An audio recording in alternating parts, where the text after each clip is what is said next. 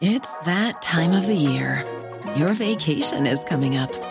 You can already hear the beach waves, feel the warm breeze, relax, and think about work. You really, really want it all to work out while you're away. Monday.com gives you and the team that peace of mind. When all work is on one platform and everyone's in sync, things just flow wherever you are. Tap the banner to go to Monday.com. Millions of people have lost weight with personalized plans from Noom, like Evan, who can't stand salads and still lost 50 pounds. Salads, generally, for most people, are the easy button, right? For me, that wasn't an option. I never really was a salad guy. That's just not who I am. But Noom worked for me. Get your personalized plan today at Noom.com. Real Noom user compensated to provide their story. In four weeks, the typical Noom user can expect to lose one to two pounds per week. Individual results may vary.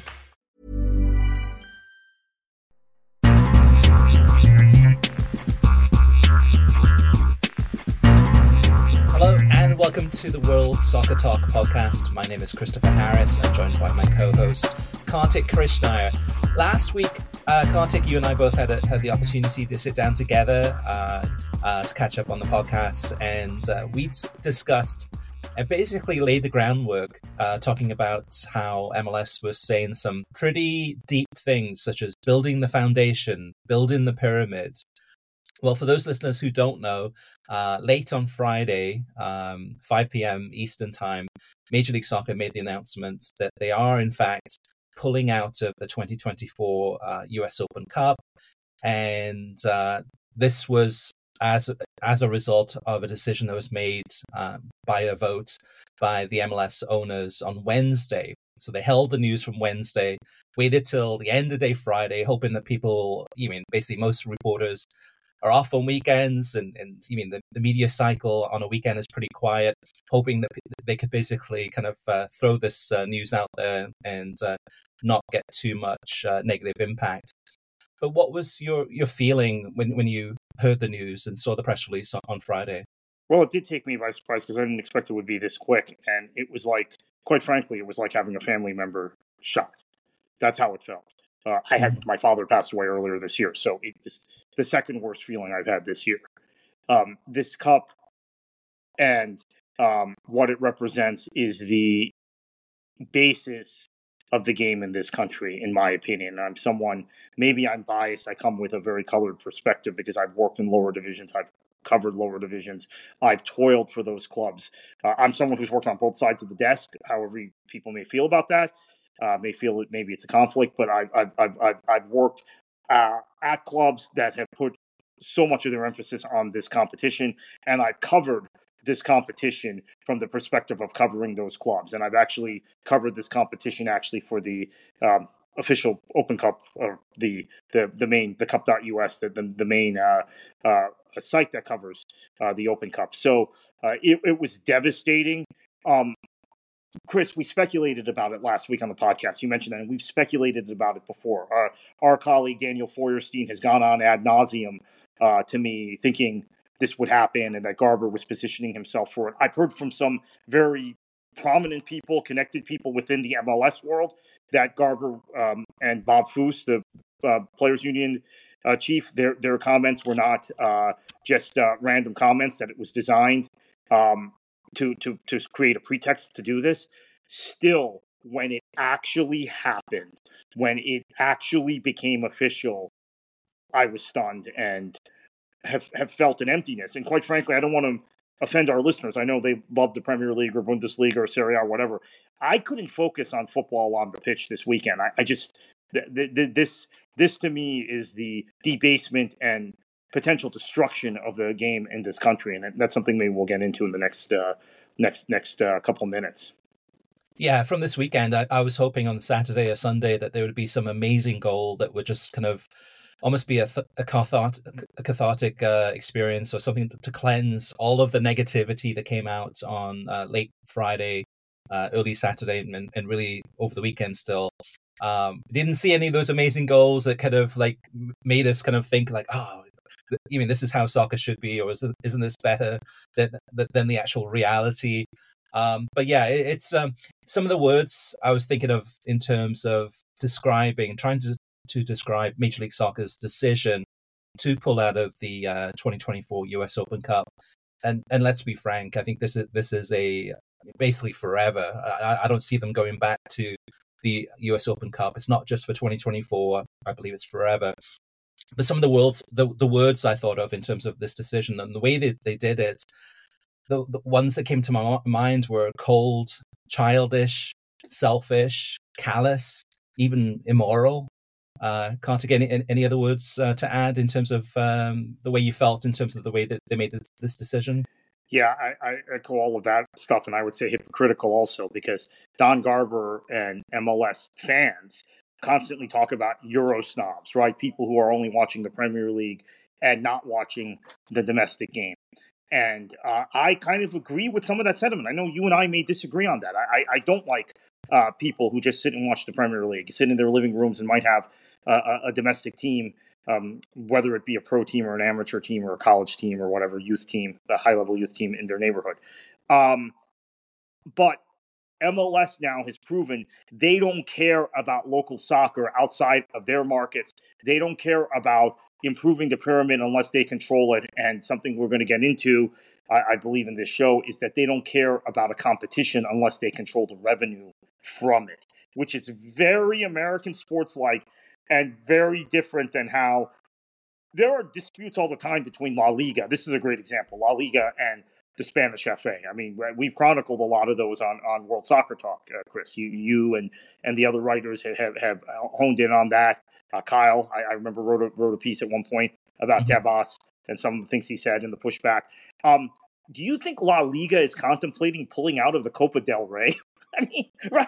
I mean, that, wow. that's like what it's akin to. I mean, I, I, so let's let's just get, let's just call a spade a spade. Um, you know, there is no uh, there is no equivalent comparison for this action in the world of football. There is no justification for this action that can be found in the world of football. It is the complete uh, debasement of the sport.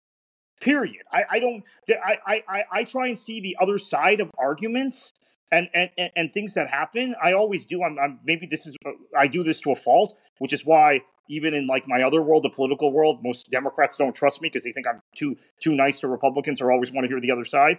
Um, but I, I just can't see it here, right? I mean, can you can you imagine if if Tebas said tomorrow, you know what? We like what MLS did. We're going to pull out of um, we're going to pull out of uh, the Copa del Rey, and we're going to create a cup with the English clubs, um, um, which is outside the Champions League, because this is effectively what happened with Leagues Cup and UEFA is going to approve it. Can you imagine if that happens? Right.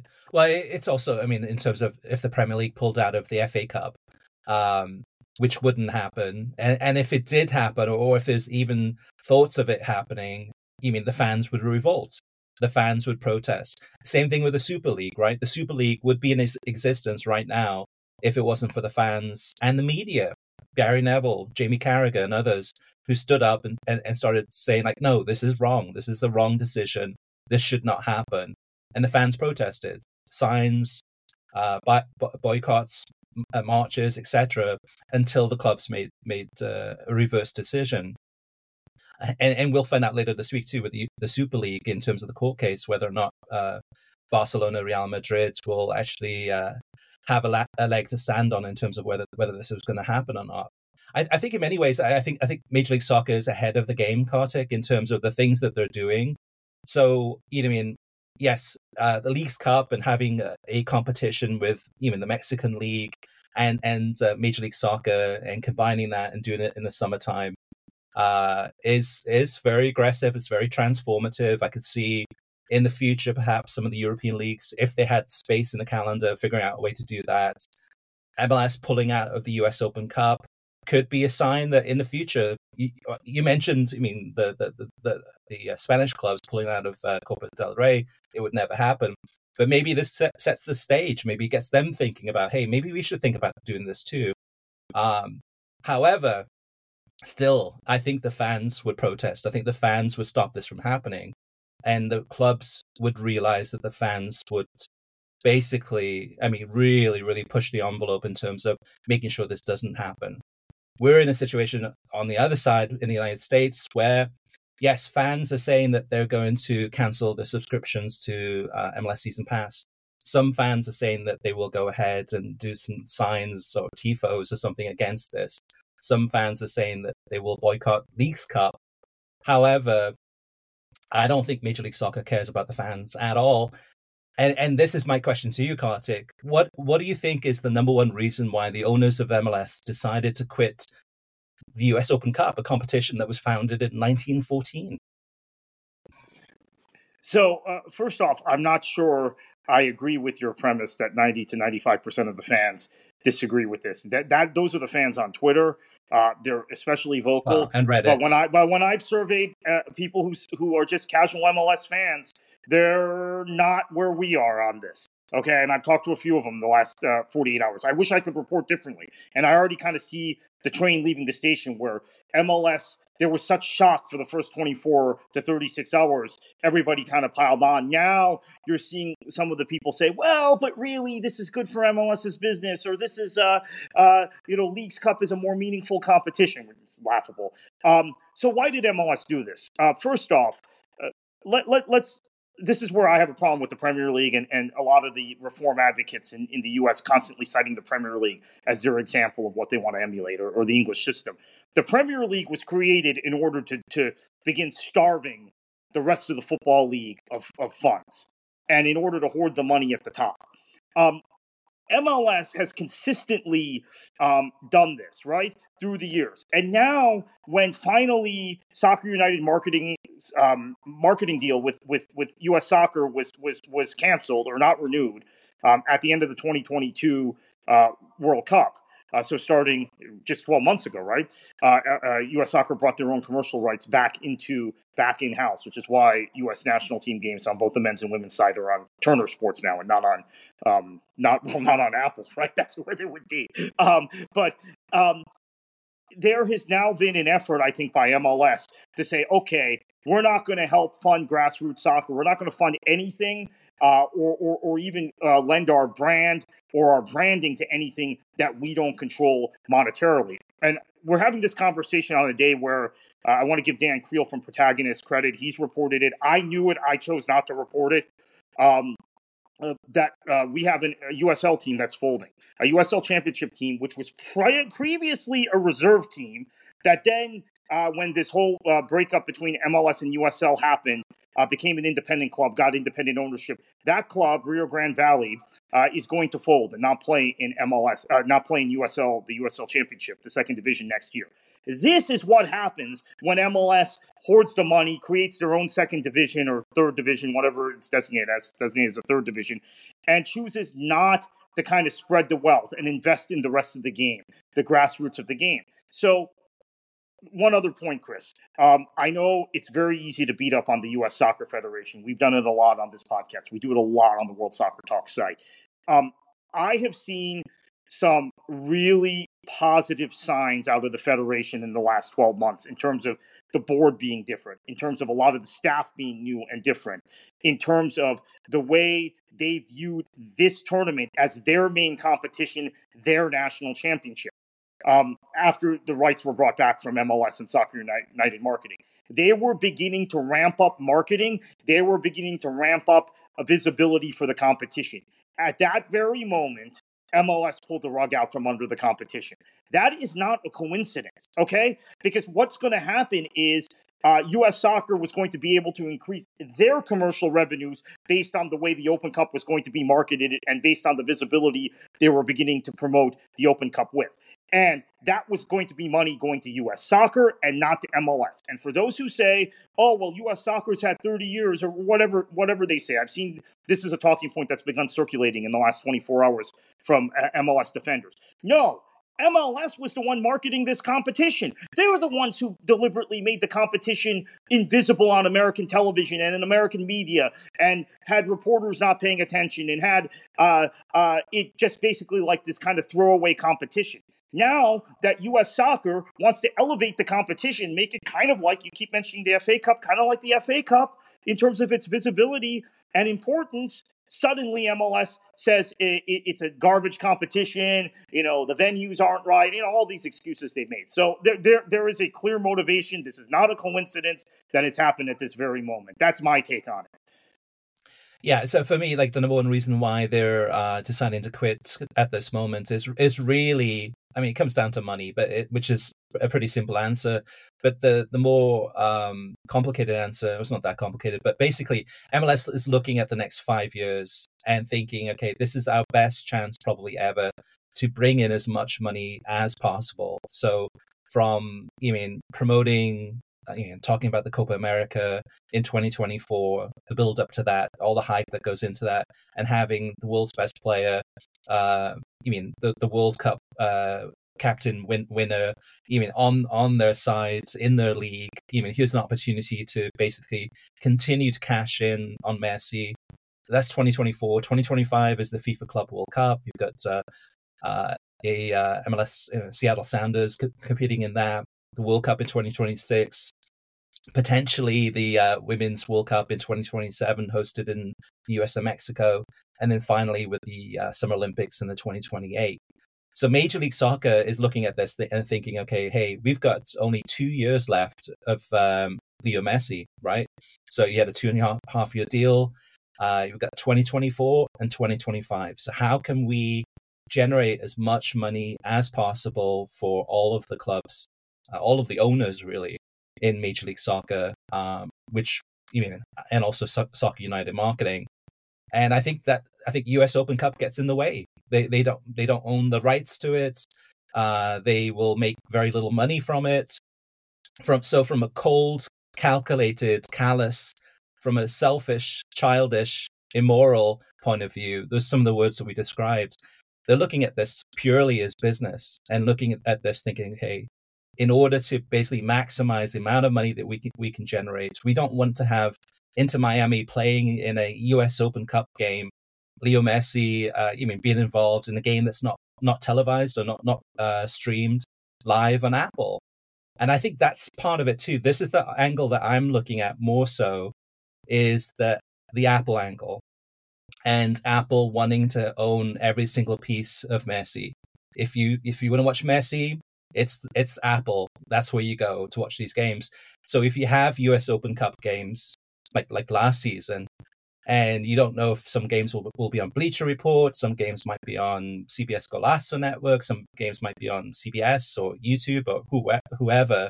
Um, US soccer really kind of really uh, made a mistake in terms of their broadcast um, coverage, in terms of having a, a, big partner kind of scrambling at the last minute um, behind the eight ball, made a mess of it. But I, I think at the end of the day, the Apple angle is really has a lot of power, has a lot of weight, and and I'm sure Apple's probably had conversations with them less saying like, hey, like why are we even competing in this competition? Like, why do we have Inter Miami and these other teams playing in a competition that sometimes we might lose to these teams in the USL? Right? It's embarrassing. Why aren't we going for for the you mean these big games and, and building it up into these big stories.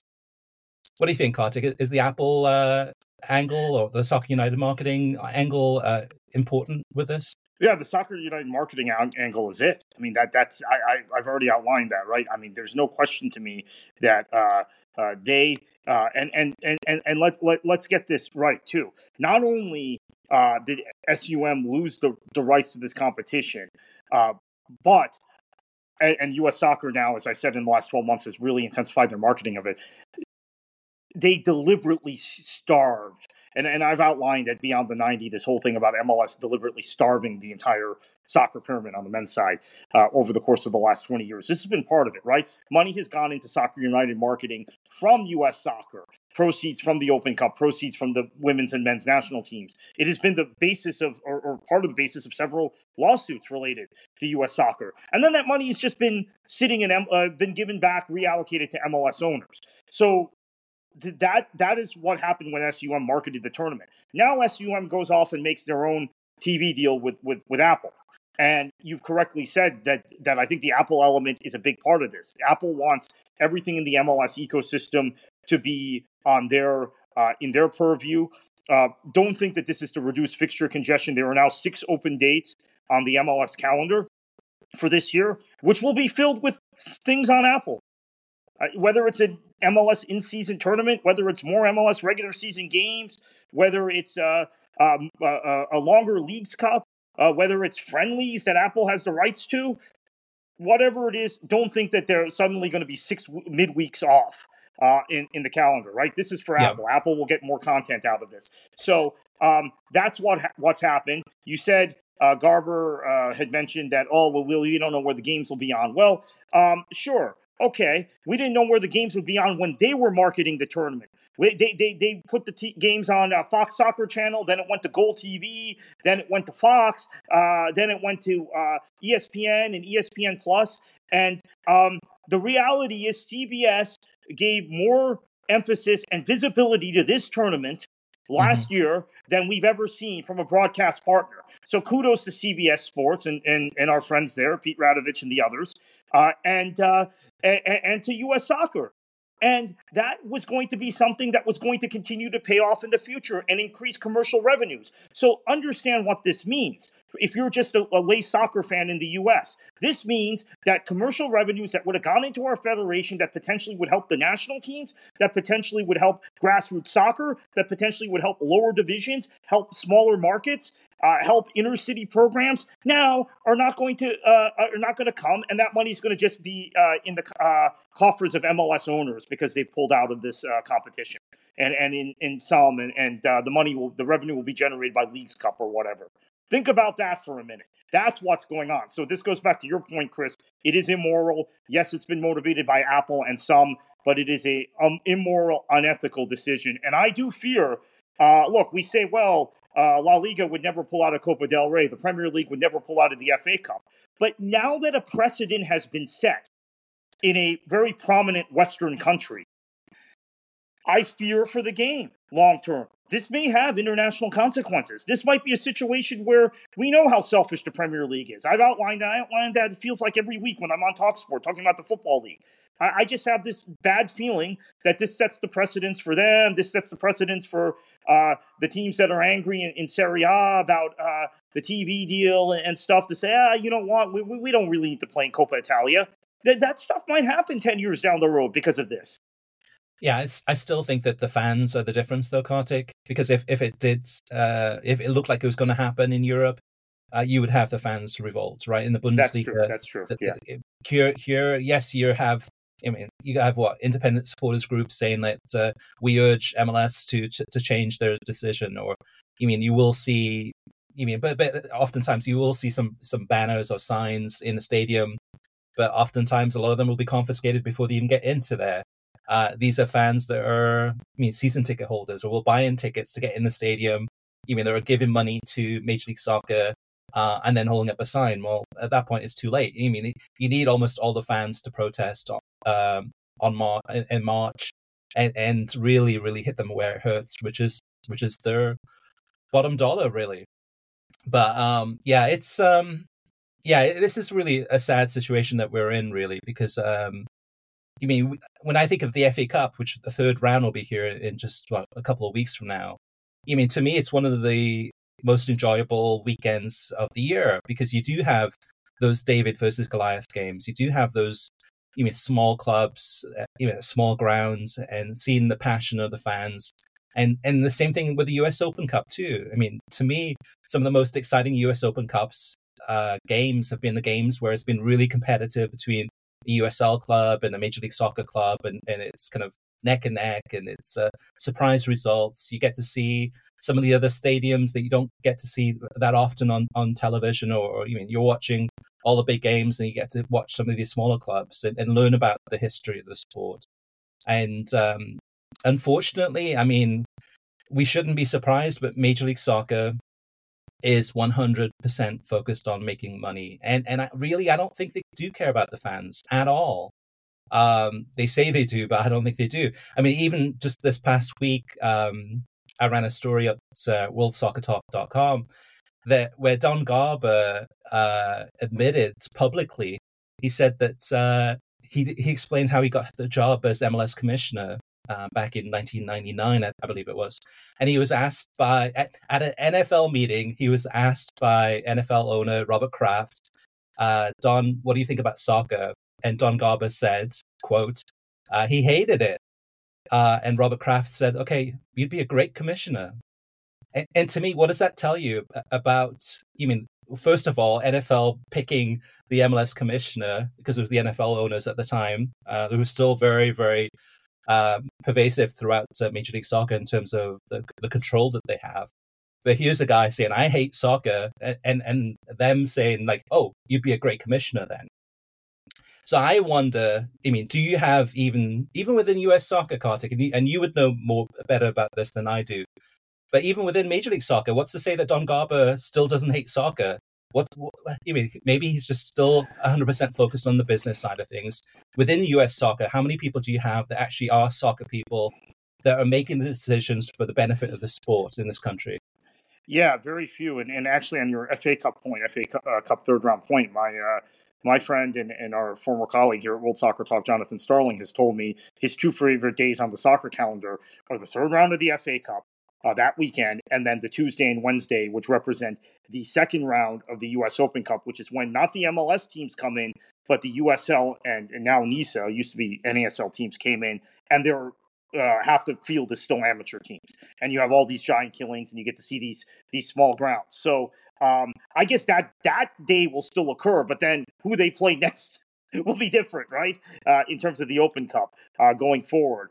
But um, you know, I I I, I think uh, how many people are soccer people? Okay, so uh, this is a this is a very good question because what I think has happened in the last 12 months or 18 months again at US soccer is US soccer now has more soccer people and people who were raised with the game when the game was um, successful in this country at the federation. Previously, you had a lot of the same type of people at the federation, Chris. People who uh, um, came from a background in other sports or came from a background in yeah soccer's kind of small. We have to grow the game. We have to be very careful because it's uh, uh it, it, it, it's not that popular in this country. So now you see a disconnect between us soccer and mls because of that. Mls is still dominated by and large by people whose uh, primary investment primary interest is in other sports or in other businesses. But if they're in other businesses, that's fine. You need you need capital, you need investment capital. But if it's yeah. people whose other businesses are uh, NFL teams or NBA teams, that's a problem for me. And I think what you have in the MLS boardroom is more and more people who are connected to the NFL. Um, this this has been a, a, a, trope that has been used against MLS for years. And let me just clarify something for the listeners here. I am not someone who used to subscribe to this. I used to push back. When Ruud Gullit uh, said, well, uh, MLS is a conspiracy by NFL owners to keep soccer small in the U.S., I was one of the people who pushed back. When there uh, people who advocate for promotion and relegation have said in the past, uh, NFL controls MLS, I pushed back and said, look, there are not that many MLS owners. Everybody's building soccer specific stadiums. Um, they're moving away from that. Now, in fact, they're moving back towards that because we've had Atlanta come in to uh, the league with Arthur Blank uh, and, and, sharing a stadium with an NFL team. Seattle has never been forced to do anything but share a stadium with an NFL team. New England has never built a soccer specific stadium. Charlotte is now in the league using an NFL stadium, right? So now you've got with the NFL owners. So you've got more NFL owners than ever around the table. Okay. And I think you have more of then an NFL and football mindset going on in this uh, in the in, in, in this league, which is um, uh, very um, kind of different than honestly what's happening in the American sports leagues outside of the NFL. You see the NBA. Adam Silver is looking. Adam Silver creating an in-season tournament for the NBA was because he was watching uh, European football, right? I, I think uh, I think I read it was Spanish football in particular. He'd seen Copa del Rey. He like you know he wants to do that in the NBA type of thing. So um, at a time when other American sporting leagues are incorporating European concepts and European football concepts into their leagues, the uh, MLS is now becoming even more hitched to the whole NFL vision and NFL owners. Yeah, I think in many ways. I mean, I, I mean, really, not, uh, uh, actually, in many, many ways, um, MLS wants basically the, the type of league it wants in the United States is is just like the NFL, right? The NFL has no competition. It's not like you have the NFL and then you have some second or, or third tier that's a competing league that's also trying to get in on the business. I mean, they've tried with even the XFL and these other things, but within basically what six months they're out of business. NFL is the American Football League in the United States uh, on the professional side. Major League Soccer wants to be the American uh, Professional Soccer League in the United States, and that's it. So when they see USL and they see US Open Cup kind of embracing all these different teams from around the country, to them that's the opposite of what they want. They don't want any of that. They don't want to be involved in that. They want to see themselves as the uh, dominant and and only uh, major soccer league in, in the country. Um, hence, uh, Major League Soccer, and hence the name itself the reality is, right? You and I and listeners uh, in the United States, most of the soccer we're consuming is from overseas because we want to watch the best of the best. You mean, you mean the players uh, from wherever they are in the world, right? Or our favorite teams or our favorite um, cups or cup competitions, wherever they may may be.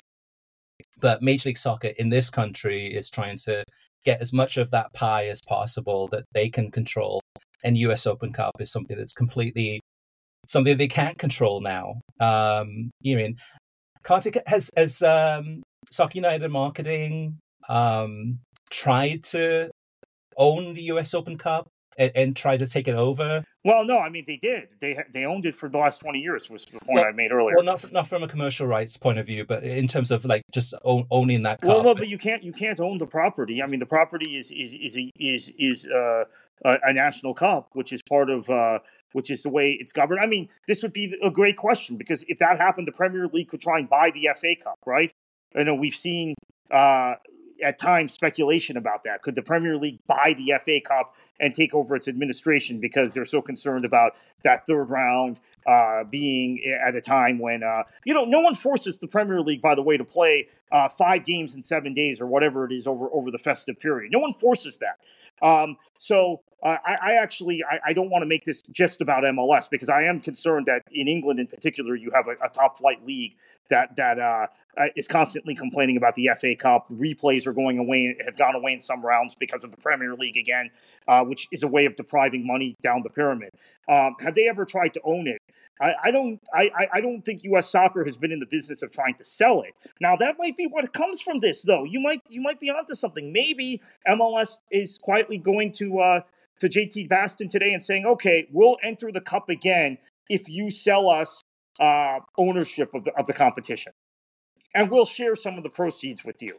You know, we'll we'll set up a scholarship fund or something for grassroots uh, soccer and to uh, help lower division teams and, and uh, with their travel and stuff like that. Which, by the way, you know, I, I, I have to say there has been a lot about this cup that has been very difficult financially when I've worked at the lower division levels. There's been some times where I've thrown up my hands, and other people I work with, Chris, have thrown up our hands and said, you know what, we're losing $100,000 on all these road trips uh, in the Open Cup. Maybe we should lose in the next round so that we don't have to. Uh, so that we don't have to uh, pay another fifty thousand dollars for travel and, and and everything, but that never happens because of uh, uh, uh, when it comes down to it. Yes, uh, soccer is a business. Yes, soccer is an entertainment based business, but it is most importantly a sporting competition based mm-hmm. on sporting merit, or supposed to be based on sporting merit. So even though you know there've been snickers when I've sat with accountants at, at multiple clubs and said, "Gosh, you know, I, I, think about the run we had in Fort Lauderdale a few years ago. We we we uh, had to go to DC United, we had to go to Orlando, we then had to go to Chicago in the Open Cup, all midweek, all kind of exacerbating our travel schedule, all on kind of a thin squad when we had NASL games at the weekend. But there was, you know, we would say it kind of in jest, ah, you know, it'd be better if we just lost. But no one ever wanted to lose, and no one ever said, you know what, let's disrespect the cup, let's throw out a reserve team, and let's uh, withdraw from the cup next year. No one has ever said that until now. I think uh, I think going back to the Apple thing for a minute too. I, I, think in terms of Apple looking at the U.S. Open Cup, and probably I wouldn't be surprised if if this was Eddie Cue's first time watching or knowing about the existence of the U.S. Open Cup uh, last year, uh, watching these games, is that um, in some ways Apple has poisoned Major League Soccer into Major League Soccer thinking that their box office thinking that they're much bigger than what they are, thinking that you mean basically kind of being associated with Apple, which is a major, major brand. I mean, one of the biggest brands uh, in in the world, one of the richest brands in the world. So Major League Soccer pretty much kind of feeling like, hey, like, hey, we've got a good thing going here. We've partnered with, um, if not the biggest brand in the world, one of the biggest brands in the world, and we need to be kind of at that level. We do not need to sink ourselves lower into playing against these these small teams with uh, small fan bases, with you mean pitches arguably that are not as as top quality and, and so on and so forth, right? So I think some of some of that is kind of in the back the back of the mind of Major League Soccer. They want to be NFL. You imagine NFL teams playing in a cup competition against um, some minor league teams from local communities. You know, I mean, it would be fascinating to watch. But in Apple's minds, you mean that's that's kind of uh, you mean too small. It's it's not big picture. It's not major. It's not Major League Soccer. So I think that's part of it. The question I have for you, Kartik, is can US Open Cup survive without Major League Soccer? Here's a cool fact a crocodile can't stick out its tongue. Another cool fact you can get short term health insurance for a month or just under a year in some states. United Healthcare short term insurance plans are designed for people who are between jobs, coming off their parents' plan, or turning a side hustle into a full time gig. Underwritten by Golden Rule Insurance Company, they offer flexible, budget friendly coverage with access to a nationwide network of doctors and hospitals.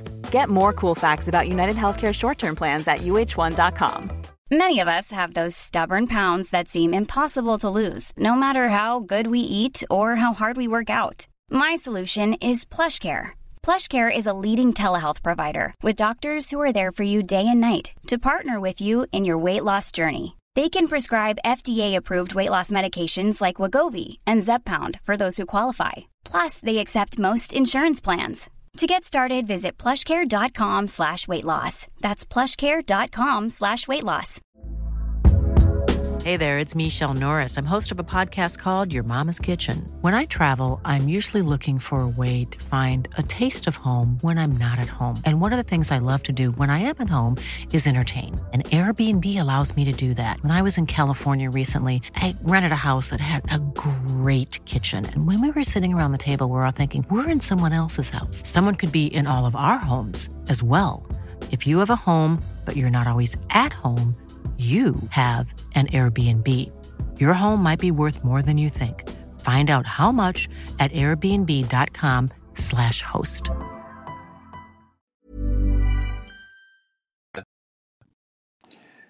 That's uh, that's a loaded question, right? Because I think um, the initial expectation is yes, but commercially, I think it just survives, right? Which is all it's been doing to this point because SUM had neglected it and, and there weren't the kind of commercial partnerships. Look, um, uh, maybe I, I, I, I don't want to share too deep background off the record information, but I, I think uh, my source at U.S. Soccer would not be upset if I said today uh, what what I'm about to say, which is that they they uh, made the commercial revenues uh, from the competition in 2023, and I, I, grant some of that was messy and, and Inter Miami uh, making the final. So that's that's in fairness. But the commercial revenue was basically double what it had been um, each year, you know, most years under SUM. So um, they were ramping things up, and I think they had they had a vision for how they could make this a really commercial viable, stand commercially viable standalone tournament like the FA Cup, like uh, the DFB Pokal, and all, all the tournaments we talked about, all the cup competitions we talked about in other parts of the world. Now I think it's just going to go go back to being kind of surviving. Yes, it will survive, but it won't be this commercial behemoth it might have been. And in fact, there was a lot of talk at U.S. Soccer about marrying um, American soccer fans' love of the FA Cup with American sports fans' love of March Madness. And the and, and the Cinderella stories and the underdog stories there and, and the 16 seed beating the one seed. Um, and I think they were putting together a commercial program that would have appealed to both um, soccer fans who say, you know, this is our version of the of the FA Cup or, or the Pokal or Copa del Rey, um, and then to mainstream sports fans who are like, this is so cool. You don't have an open competition like this in any other sport in the United States, any other professional sport. You have to go to college sports to see it. This is an open competition where an amateur club um, uh, from Omaha can beat a professional club from Boston, right? And they get to play each other. And the professional team from Boston might have to play at the amateur club. Uh, let's you know now they're regionalizing things. So the professional club from Boston may have to go to an amateur club in Pawtucket, Rhode Island, and they may get beat. That is so cool, and that's something they were just beginning to ramp up the marketing for. Um, and that's something that brings new fans into the sport. So what MLS is also doing, and Apple is also doing, is they're uh, cutting the head off. Right? They're trying to say, okay, if there's going to be a soccer fan, a new soccer fan uh, domestically in the United States, we're going to make them go through the gateway, which is Apple C- uh, MLS season pass on Apple and MLS and our competitions, including Leagues Cup. We don't want them to go through the gateway of discovering a local amateur team because they're hosting an MLS team or, or even a USL team in, in a local game, and then their money going there and their interest going there. So it's a very deliberate attempt um, to hurt the competition. And can the competition survive? Yes. Will it thrive the way it would have no. And again, I have to stress this. There are people who come back and say, oh, well, there's been 20 years, 30 years, it hasn't caught on. There is a new regime at U.S. soccer. They finally got the commercial rights back 12 months ago, and they had big, big plans for this competition. And uh, those plans now um, almost certainly have to be aborted. So, as a follow up question to this, um, does the actions of Major League Soccer pulling out of 2024 US Open Cup presumably pulling out forever, really, unless things change. Does this negatively impact Major League Soccer in any way in 2024? Probably not. I, I mean, I, I I hate to be so pessimistic. I think there are fans that are angry. I do. Okay, I do think it is going to do one thing, which ironically enough goes back to our kind of the entire theme. I do think it's going to hurt MLS season pass in terms of some of the core fans that are just soccer fans in the country that may not be season ticket holders for an MLS club or may not be that tied to the league that might just not subscribe now. And given how low we think the subscriber numbers probably are, the paid mm-hmm. subscriber numbers, that could have an impact. Will it have an impact on the way the U.S. soccer media uh, uh, promotes MLS and talks about how it's the greatest league and it's on par with La Liga. Saw some of that last week. Uh, uh, uh, no, it won't change that, and it won't change the attitude, the core elite attitude of the uh, uh, uh, of the MLS fan. That the only thing that matters is is MLS and the competition in MLS, and screw the rest of the pyramid, screw soccer and the rest of the country. But you're a snob and you're against us if you're watching the Premier League and not watching MLS. So it's you know this hypocritical take. It won't change that. Um, I don't think it, I don't think there's enough self awareness among a lot of people associated with MLS to to, to to to to be contrite about this either. So the bottom line is it probably won't hurt them except in the Apple um, subscriber area. The one thing I do want to watch, uh, Chris, and, and the one thing I, know is going to go on is there's going to be pressure on MLS sponsors um, from fans of the Open Cup. Um, I don't. I, I'm. I, I, hopeful that that will be uh, uh, successful, but I'm not. I, am not holding my breath, uh, so to speak. I, I, don't necessarily think it will um, force MLS to change their behavior. Yeah, honestly, I think in some ways, in many ways, actually, Major League Soccer doesn't see their um, target demographic as being hardcore soccer fans. I think they're they're looking at uh, the United States and saying, you know what, let's go after you know basically kind of mainstream sports fans that's who we want to appeal to those that have a deeper pockets and, and that might be able to yeah sign up for MLS season pass or sign up for Apple TV uh, Plus etc and then add it add it on. And, and let's go after them because that's really kind of the uh, the audience that they want to win over. And I, a lot of that too is is using Messi is using Messi and, and using Argentina, right? Saying like, ah, oh, you know, got the best player in the world, World Cup winner, Argentina, isn't it amazing? Copa America, we're so excited. This is going to be this is going to be rocket fuel. And and really, what they're saying is, is hey, you mean sign up for MLS season pass, you can watch uh, Messi week in week out. So a lot of this is Apple, a lot of this is Messi. Um, unfortunately, it's I mean it's really for the hardcore soccer fans. Um, it's bad news for us. Last question, Kartik, before we go into listener mailbag is: Is there anything that soccer fans can do to to change this? I mean, what what can US soccer fans or listeners listening to this thinking like, hey, this this is not right. It it needs to change. What can we do?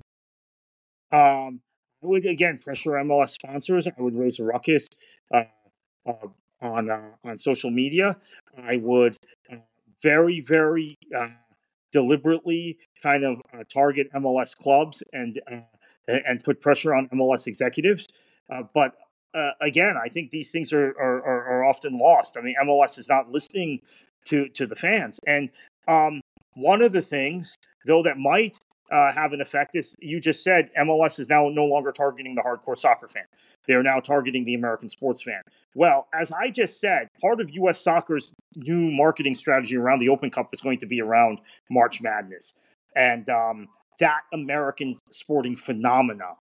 And I think in, in an era where there's so many people who are jaded about close competitions here in Florida, there are people who are uh, very angry about um, college football and uh, um, in fact, there are people here in Florida who've compared um, college football now to U.S. soccer or American soccer. I don't want to call it U.S. soccer because uh, the USSF isn't to blame. American soccer after uh, Friday, after uh, MLS made this announcement, um, that you can win those people to the sport of soccer if you are um, in this competition. If you're promoting this competition, this competition is something unique. This competition is something special.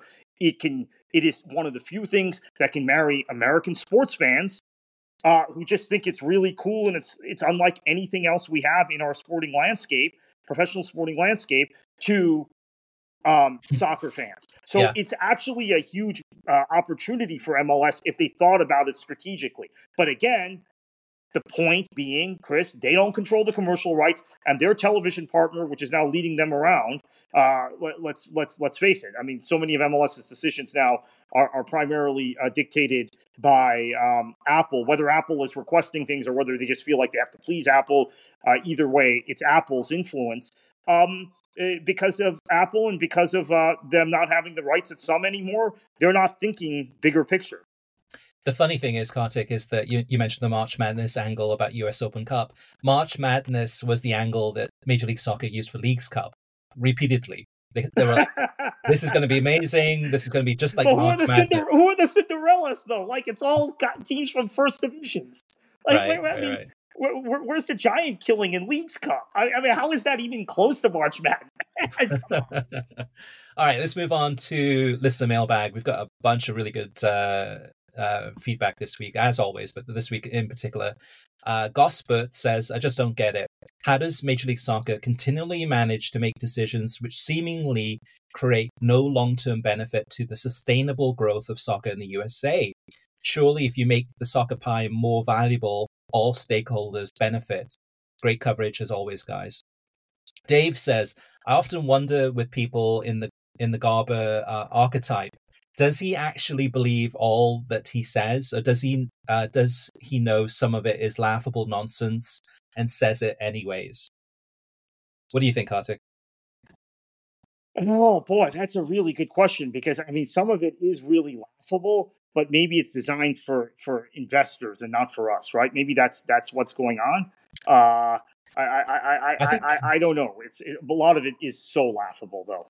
I honestly think it's uh it's calculated. Everything he says, word for word, is is scripted. Either scripted in terms of word or or memorized in terms of everything he says um is for a reason. And and that's why we picked up uh, why we picked up on last week's podcast on him talking on the MLS Cup final and then the state of the media, the state of the league address, talking about building the pyramid, building the foundation. Uh, no one else picked up on it except for us. And, and what he meant was basically controlling the system from bot from top to bottom and bottom to top in terms of academies, in terms of uh, lower league soccer, in terms of the actual pyramid itself. It's not a pyramid because there's no promotion relegation, but that's what he's saying. So yes, some of the stuff that Garber says is laughable, but it is uh, it's calculated. It's it's not he's just saying it just to get a laugh he's getting it for a reason. He's he's saying those things because he knows that um, some of it is coded, but he, he knows that him saying those things, a lot of media will go ahead and, and pick up on that and, and, report it as is, as if it's the the the, uh, the gospel truth. Mike says, uh, "Great show as always. Soccer is more relevant and stable in this country than it has ever been in my lifetime. The USL deserves some credit for this. They have multiple divisions with hundreds of teams. Several championship teams break even or, or are profitable. Many have great stadiums and training facilities. The players signed a collective uh, bargaining agreement, which includes decent pay and benefits. The league signed a TV deal. My point is that soccer is healthy beyond Major League Soccer. The USL is in a relatively good shape. The growth should be talked about more often. A great example in the USL expansion team is Spokane, uh, Washington. Uh, the team will be playing in a great facility in their downtown area. They have an amazing uh, ownership group. The team has sold out of season tickets and has a waiting list. Kartik, uh, USL profitable eh, for some teams and, and doing well. There are, there are some good stories to tell, right? There are some very good stories to tell. There are also some bad stories to tell. Uh, and uh, there's also some serious concerns I have about long term economic viability of the league with MLS coming after them. Uh, I think we'll know more about MLS Next Pro's plans in the next six months or so. Uh, but Spokane is going to be a great uh, story. They've got a team that's going to play on both the men's side in USL League One and on the women's side in the USL Super League. Uh, they are um, a market. See, these are the sorts of things that really matter to me, um, and that MLS fans don't care about. Is developing soccer in places like Spokane, Omaha, Tucson, Arizona, Des Moines, uh, Jacksonville, where you are now, places that uh, are not big enough to have an MLS team, places that. Um, have de- that that you need to develop the sport if you're going to actually have a healthy national um, uh, national sort of uh, following for the game and places you need to develop the sport if you're actually going to develop players and have a national team program on both the men's and women's sides that are competitive in an ever changing world. So, yes, great stories around USL with Spokane and others. I have other concerns about the league, uh, but on the whole, there's a lot of positive stuff going on. Uh, Dan says, I've been a casual fan uh, off and on for a long time. What's changed and is driving far more interest uh, for me is the quality in the US game. It's enjoyable to watch, even though my US pro soccer is tied up in the lower divisions. Uh, go Birmingham Legion. The quality is better in these leagues than MLS was 15 plus years ago. Soccer in the US is getting much better. We're a long, long way from where we all we all want it to be. The best US players aren't really stars, but objectively, the top US players are more plentiful and better than they've been. Uh, but a US soccer player is about about the, the same level as a European basketball player from about 10 to 15 years ago. A few would break into the NBA, but they weren't the biggest stars. That's what we really need some breakout superstars. Our domestic league leagues are likely to, to be comparable to European pro basketball leagues for some years to come. Let's face it, it's a college basketball player. Oh, if a college basketball player plays pro overseas, they're not a top player, nor are any, um, nor are the players that are coming here from there to play soccer, which is okay. The sport needs to continue growing, building local fan bases, and creating profitable clubs. It gets better and better. Nick says, I agree with your analysis on the popularity of soccer uh, and different leagues in the US. The question I have for you is why should I care? not in the sense that I don't want to hear you discuss it on the podcast. I find it interesting, which is why I listen to the podcast. But I don't know why any of the US soccer fans should worry about the popularity of the sport or our favorite league. It doesn't impact any of our of our lives or our ability to follow the sport. At most, you can argue that if your favorite league is more popular, you will attract better players. I'm not convinced by this, though, as every non Premier League fan I know already accept, accepts their league status. And at this point, the hierarchy seems to be set in stone. Stadiums are full in Portugal and the Netherlands, even though those leagues have uh, taken massive hits from their heydays. As they say, comparison is the thief of joy. Yeah, that's interesting, Kartik, right? In terms of, um, you mean there will always be a soccer fan base. And, and I think that's part of it in the US too, where you mean it's sometimes we hear about that fear or uncertainty or doubt where journalists you mean talk about Major League Soccer growing the game, and we, we can't uh, have any of these billionaires losing uh, a, a, team or going out of business because I mean the sport's not going to thrive in this country, and, and we're going to go go back to the, the NASL days, in the 1970s or early 1980s. Um, and I think that's on purpose, right? To kind of think that uh, to to scare people into thinking that MLS has to survive. We have to figure out a way to keep keep it uh, thriving because uh, if not, then the whole thing is going to be a deck of cards that'll just come crashing in. Yeah, that that's a common fear tactic from MLS that they've used through the years. Uh, that uh, the game will just go away and it'll be over with in this country if uh, if you don't support MLS completely. So I, I agree with that. Uh, the one thing I would say about the popularity of leagues, though, is I do think um, as streaming services, as streaming moves into another uh, another era where maybe um, they're not uh, acquiring things just to fill their libraries with content. If a league is not popular in the United States, it may not find a mainstream streaming home. So that's something I would be uh, a little bit concerned about in, in terms of just the popularity of leagues. That that's the one uh, one little uh, caveat yeah. I put on the comment, but otherwise, I, I, completely agree. And we've seen that to a certain extent, where I think the Swedish league is no longer available through streaming. Uh, there's a couple of other, leagues too that used to be available on streaming. Well, Chinese Super League is one. You mean where it's? I don't think there's any legal ways to actually watch those leagues in the US. So yeah, yeah, yeah. For for those small, small niche leagues, um, it can be an issue where you, you can't watch those leagues but there's always a way. Uh, Paul says, uh, "Great episode, guys. I'm afraid Major League Soccer has already won the soccer wars. USL is still trying, but they are fighting a ma- massive uphill battle. MLS will co- control club soccer in less than ten years. Possibly, possibly that that quite that might. Uh, I that think might, it's yeah. I think happen. I uh, think there's a good chance it happens. Unfortunately."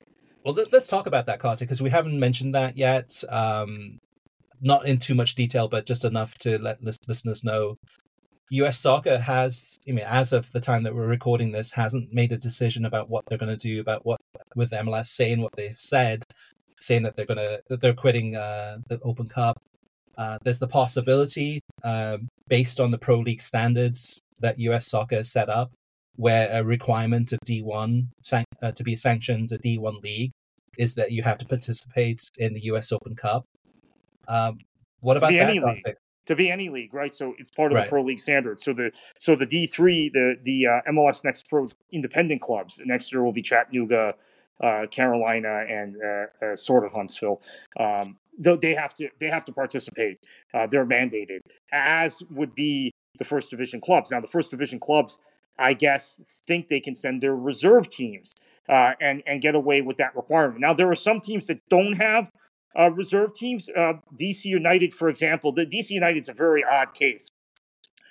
Which we're, maybe we'll have to keep an eye on because they still have a minority investment in a USL club um, and do not have their own MLS reserve team as of yet. And my sources have told me DC United is willing to continue to pay a fine to MLS to not field a reserve team and continue to loan their players, their development players, their academy players into USL uh, because they feel like those guys are getting competitive games in a way they wouldn't in a reserve league.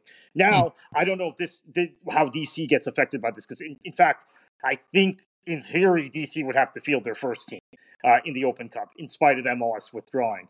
Um, yeah, we haven't heard from U.S. Soccer yet. I, I, do not think they can go lightly into the night and accept this decision. I do think there are a lot of cards to play. There are a lot of double standards where MLS has gotten away with things from CONCACAF and U.S. Soccer uh, in, in, a way that USL now and in the past NASL have not gotten away with. So there are potential governance cards to play. I don't want to get too deep into that. Uh, if you guys are interested in that, I mentioned a bunch of them on my Twitter feed uh, KKFLA 737. I know uh, others like Mike Pendleton, uh, Derek Reese, our, our, colleague here at World Soccer Talk, and uh, Chris Kessel, uh, who, who, I, for me, is the, the, greatest advocate of independent soccer in this country. Uh, they've also mentioned similar things on Twitter. So I would check that out if you're interested in, in kind of the gory details. U.S. soccer has cards they can play, is the point, which you'll find in in, in, those people's tweets and, and, my tweets as well. Whether they do or not, Chris, it's it's uh, almost noon now on Monday, and we haven't heard anything. I have to take this on faith that they're consulting with their attorneys, they're consulting with their board, and they're formulating a response. That being quick and being fast and putting something out immediately doesn't always get the job done. I know a lot of fans are anxious, and there are people privately saying, "Oh, well, I guess U.S. Soccer is just going to accept this decision." I'm putting on faith that they're not, and they're going to have a, a punchback that we're going to talk about in our next podcast, hopefully. Yeah, and that goes back to what Paul says, where he says that MLS will control club soccer in less than 10 years. I think US soccer has a lot of say in that. If they want it to happen, or if they want to kind of just continue concentrating more so on the uh, the women's national team and the men's national team. 757 FC says USL adopting ProRel would definitely cement them as the soccer fans' soccer league. But I don't see them challenging MLS for the throne. MLS has USSF in their pocket. So unless there's a huge shakeup of leadership and they get away with uh, they get away from the good old boy system, nothing changes. Chris Guardino says, as someone who follows the NBA and NHL, uh, in addition to soccer, what MLS is attempting to do uh, to USL in terms of consolidating the soccer pyramid and basically eliminating them is exactly what the NBA and NHL uh, did to the ABA and the WHA in the 1970s and the NFL to the AFL before that. Those leagues saw the success the rival league was having and did everything in their power to try and eliminate that league. In the NFL's case, it forced a merger. What MLS is attempting would never work anywhere else in the world, as it would be shut down right away by the soccer authorities because they know it would basically uh, end the pyramid structure in their respective countries. John, yeah. So, so one thing real quickly. Uh, Daniel Feuerstein, our, our, colleague, has written now twice at Beyond the 90 about, uh, and he's an American sports fan, so he's in a position to compare these things, about those mergers and about how um, MLS doesn't seem to get that this is a different sport which has governing structures that are globally shared, and that basically there's a global framework, and the U.S. Soccer Federation is empowered by that global framework. So MLS cannot go around uh, acting like the NFL and NBA and, and NHL have done with with uh, in a predatory manner with uh, those leagues in the past. So that's interesting. But mm-hmm. that again comes back, Chris, to U.S. Soccer actually holding the line and enforcing those rules and those statutes. So uh, a great point by by Chris uh, here. So continue. Yeah, yeah. I mean, the reality is, Kartik, Major League Soccer thinks that they own the game in the United States. They think that they have more power than U.S. Soccer. They have the right to go ahead and do whatever they want to do, uh, and then inform U.S. Soccer at the uh, the last minute. I mean, in terms of uh, spreading the news or breaking the news that this is what they're going to do. Uh, they feel that they're in a place of power and I think a lot of it again is is with the Apple deal and having Messi on board. They feel now that they have, I mean, all of the focus is on is on them, and that they can go ahead and do whatever they could they want to do. Essentially, because um, because because uh, they see U.S. Soccer Federation as weak, as potentially spineless as far as making any any decisions or, or trying to actually really govern the game um, the next few weeks, the next couple of months are going to be fascinating to watch. John says, uh, long-time listener that loves your podcast and all things soccer. Your past two shows have really been great and really bring to the forefront the struggles that soccer has in America for growth. My gut tells me that soccer is is stagnating in the U.S. and possibly shrinking. Major League Soccer has been around uh, just uh, just short of 30 years. Um, while American baseball, football, and basketball have been here for over a hundred years. Many, many decades, uh, these three main sports were free to listeners and viewers on TV, which allowed them to grow and attract even casual uh, fans. However, these sports are now, even now, beginning to go more and more behind a paywall. Uh, but at least they have a they have decades of casual fans. However, soccer in the in the US uh, hasn't had time to attract casual fans as MLS signed the ridiculous deal with Apple TV, uh, placing up to 85% of the games behind not one paywall but two. The casual fan is basically lost in the in this environment now. Take the recent game in the MLS playoffs, uh, Columbus Crew versus my team FC Cincinnati. This was uh, a made-for-linear TV event and could have attracted even casual fans with a great in-state soccer uh, rivalry uh, vying for the MLS Championship game. I'm confident that if this game uh, would have been on linear television, even that linear TV, even if that linear TV was FS1 or ESPN, it would have had huge viewership numbers. But due to the Apple TV MLS debacle, only uh, Apple TV paywall uh, buyers could see the game. I was at the game, and the atmosphere was incredible. Since nearly all of soccer, uh, i.e., uh, the Premier League, MLS, Serie A, Bundesliga, etc., is now going behind paywalls soccer is going to have a tough time growing in the US, which goes right along with the past two podcasts. If soccer isn't on TV, does it make a sound? And if so- is soccer growing or shrinking in, in the USA? Maybe soccer doesn't care. If enough people are paying for multiple channels, networks, then maybe the, uh, these leagues get enough revenue and don't need the casual fan. However, I disagree with this philosophy. My gut tells me that millennials and Gen Zs are beginning to cut way back on paying for sports and entertainment networks. And I'm Gen X and I'm a season ticket holder to Cincinnati. And even I won't pay for Apple TV, MLS, let alone the other leagues. Yeah, Kartik, it, it makes me think and go back to what you said just uh, maybe about 10 minutes ago about, Mean, maybe, I mean, because many of the owners of MLS teams are NFL owners, I mean, and that's really where they make most of the money. Is maybe they want to keep soccer down and and not make make it as popular. I mean, we, we saw even with the uh, the board of governors meeting uh, this past week in terms of uh, there was talk about maybe possibly a fourth DP, put, putting more money back into uh, these teams, be able to, to kind of expand uh, the salary caps by a major a major uh, number uh, however, the response was a very conservative response. Most MLS fans seem to be pretty upset by how conservative the league seems to be going, where it's more let's go for incremental growth rather than actually big jumps up, which are going to bring in and hopefully grow the game in this country. Yeah, I, I, I, I, uh, I have some sympathy for MLS on on that. Uh, I know uh, the podcast listeners may not agree, and I and I actually defended them on Twitter. It's funny because there are all these people now who say, uh, out in the wake of this U.S. Open Cup news, I just like to pile on any uh, thing negative MLS does, and I actually defended them on this because, let's face it, the Apple deal does not produce the level of commercial revenues from media rights that you see in other leagues anywhere near it. It's still, I mean, it's a great deal relative to MLS's previous deals dollar wise, but it's still not nearly enough to justify uh, uh, exploding the salary cap. Uh, this having been said, the, all of these designations, TAM, GAM, all of that stuff, all of the funky roster rules, those need to go away immediately. So um, I was kind of of two minds on it, but I do, I did defend MLS on not raising the salary cap because I just don't think they're getting enough money. They don't have enough revenue, which is maybe also explains the Open Cup situation. They they feel like they have to increase their commercial revenues. And and uh, let's face it, uh, in spite of the public rhetoric and what Don Garber has said and what Eddy Cue has said, we know probably privately, based on our own reporting and our own instincts, Chris, that Apple and and and, and uh, MLS have probably had a much more frank conversation about the numbers not being where they need to be in terms of uh, subscribers and signups to Apple to MLS Season Pass, and that then dictates everything else that goes yeah. on in the league yeah, I wouldn't be surprised either that they've had those frank discussions and MLS was like, hey, what are we going to do? All right, let's uh, basically drop everything that's not important and then focus on really what we need to do, which is really, I mean, that that's at the end of the day, that's really what they're focused on, right? Is uh, subscriptions to MLS Season Pass.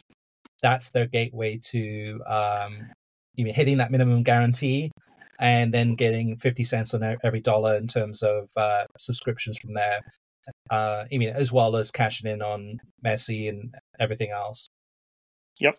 All right, listeners. Uh, thank you for sticking with us on this show. Lots of great stuff to that we went through, but we do want to hear from you. We want to hear from you either through email, which is web at worldsoccertalk.com, on the website worldsoccertalk.com. Click on podcasts and leave your comments in the most recent uh, episode there. You got youtube.com slash world soccer talk.